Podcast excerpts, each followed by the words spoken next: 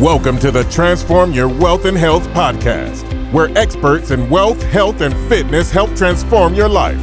Here's your host, Andy Arter. Hi, everybody. Today, I wanted to talk about inner confidence. So, we're going to do a live podcast. This is simultaneously going out onto Facebook Live. And inner confidence is something that I have possibly I'm thinking a little bit more than the average person. And it enables me to do some stuff that not everyone can do. So I do a lot of cold calling to some of the biggest companies in the country, and I just turn up without an appointment. So this means that I'm face to face in confrontation with security guards and people that are on the reception VAs, PAs. It's stuff like that that I have to get beyond to try to see the important people that I want to see. And then obviously get them to make a buying decision to help me out and make my business move forward. So you have to generate your own inner confidence to do this. It's something that's going to be problematical, you're going to have a lot of issues where you get a lot of rejection. It's not going to go right every single time. Who's going to give you this inner confidence?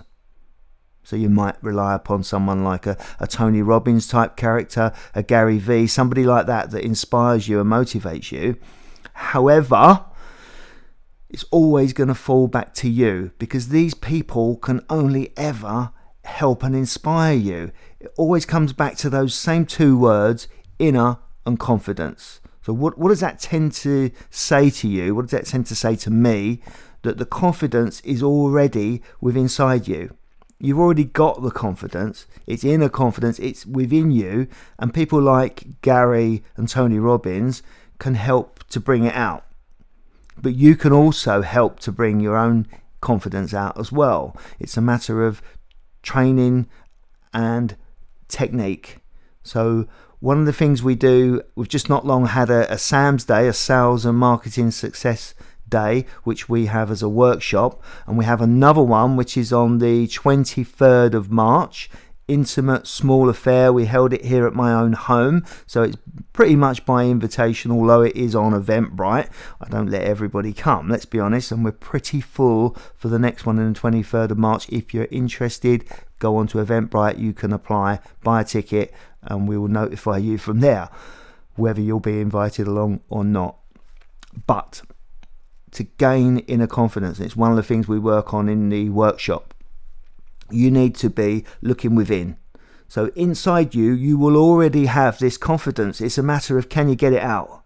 And all the things like a sponge that you take on board that can knock your confidence, that can chip away and not enable you to bring it out of you, those things have got to be either ignored or overcome. That part of it is up to you. So, as we were saying, other people can help you they can try to make sure that you're operating at your maximum effective level, but you've always got that within yourself anyway. So, what techniques can you use? It's always going to fall back on you at some point, even despite the most motivational character whispering in your ear. You can put this stuff, you know, with with an earbud in, let's say, uh, and, and walk up to the situation that you're in that you need this confidence for and there it's going in your ear, but you may not produce the action. So it's always you. It always comes down to have you got the heart? Have you got the inspiration, the motivation that you need? So, a couple of things you might want to think about motivational wise I pick up on Mel Robbins' five second rule. I don't know if you're familiar with Mel's book, but she's got uh, a book and she can talk for hours about this stuff about the five second rule, how she just makes things happen by counting down five, four, three, two, one, and on zero, she takes an action. So it tends to be more of an inspirational thing. Whatever happens on that zero, she makes a a um, an action. She makes a commitment.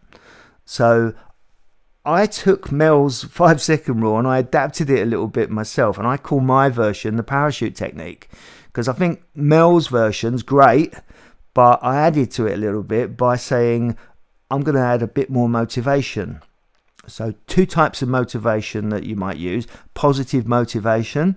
So, that might be something along the lines of, well, if I do this and I'm successful at it, I'll gain more money, a bigger car, a fancy house, whatever it might be. So, that was like an aspirational type motivation. Or, secondly, and I call it danger motivation. So, if I do this, and I'm successful, I'll get myself out of this danger.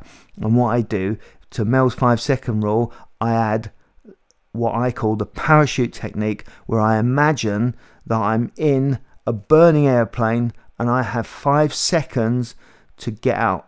I've got a parachute strapped to my back. I've got to do something quick. I want to get out of this airplane. I've got to make a decision. I've got to take an action. So that inspires me and helps me to make things happen quickly. So this inner confidence, it's already there, but can you take an action? And it's two words, of course. One's inner, internal, and the other one's confidence. So how can you and we go through this on the on the Sam's Day, on the Sales and Marketing Success Day workshop, how can you generate your own confidence? You know, there's various techniques, various things you can do. And one of the things, of course, is to just do something. If you do it and you fail, and then you do it, and you do it again. And we on the Transform Your Wealth and Health podcast, we had a guy on, Billy Schwer. He was the world boxing champion at his weight, light welterweight champion, I believe it was. And Billy failed a few times. And after he, he packed in his career, he also failed again at various other things. But he keeps failing forward, as he calls it. He keeps going and he keeps moving on all the time, permanently ongoing. And he's happy to fail because he knows he's going to learn and move on. And this is part of the confidence thing, of course. You may do something and it goes wrong, and there's your confidence knocked. But it's inner confidence, of course. You get to put the perception on this. Is it just a learning process, or is it something you're going to fall back on forever that you didn't, you tried it, you didn't succeed, it didn't work for you? That part of it's up to you. You you got to make that choice. And if you can control it more, then confidence can be your bitch confidence can be something that you're in control of instead of it being in control of you.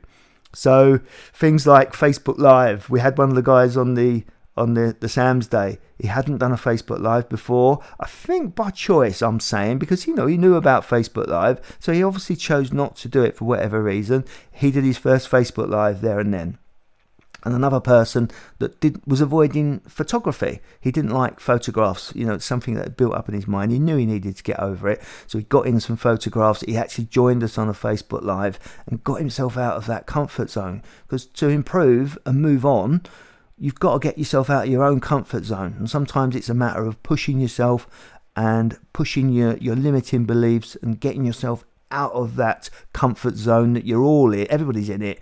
Even very, very successful people, they've got their own limiting beliefs. So pushing them boundaries out is always good. So, two things that I always think help with confidence or outward confidence, because when you display confidence outwardly, other people pick up on it. So, it's just like pace and energy. So if you have a lot of pace and energy and you're moving around quickly, other people around you will start to do the same too. Try it. If you if you start running around and rushing around today, look at the other people around you. You notice that they will pick up on your energy and they'll start moving around quicker too. Much more will happen. And the same thing happens with confidence. When you display confidence to other colleagues or people that you work with, it will be infectious and it will move on amongst everybody. And you'll all start taking actions that you wouldn't normally do. And of course confidence works backwards as well. So if you get less and less confident then everybody around you gets less and less confident. So you either and, and I, I say this with aspirations too the more aspirations you've got the more aspirational people around you are. So with confidence it can grow and it can recede. You're in control. It's an inner thing just make sure that you take control and start moving it forward. So, two things to think about with confidence, and that is continuity and consistency. So, if you're showing outward continuity and consistency, other people will pick up on it.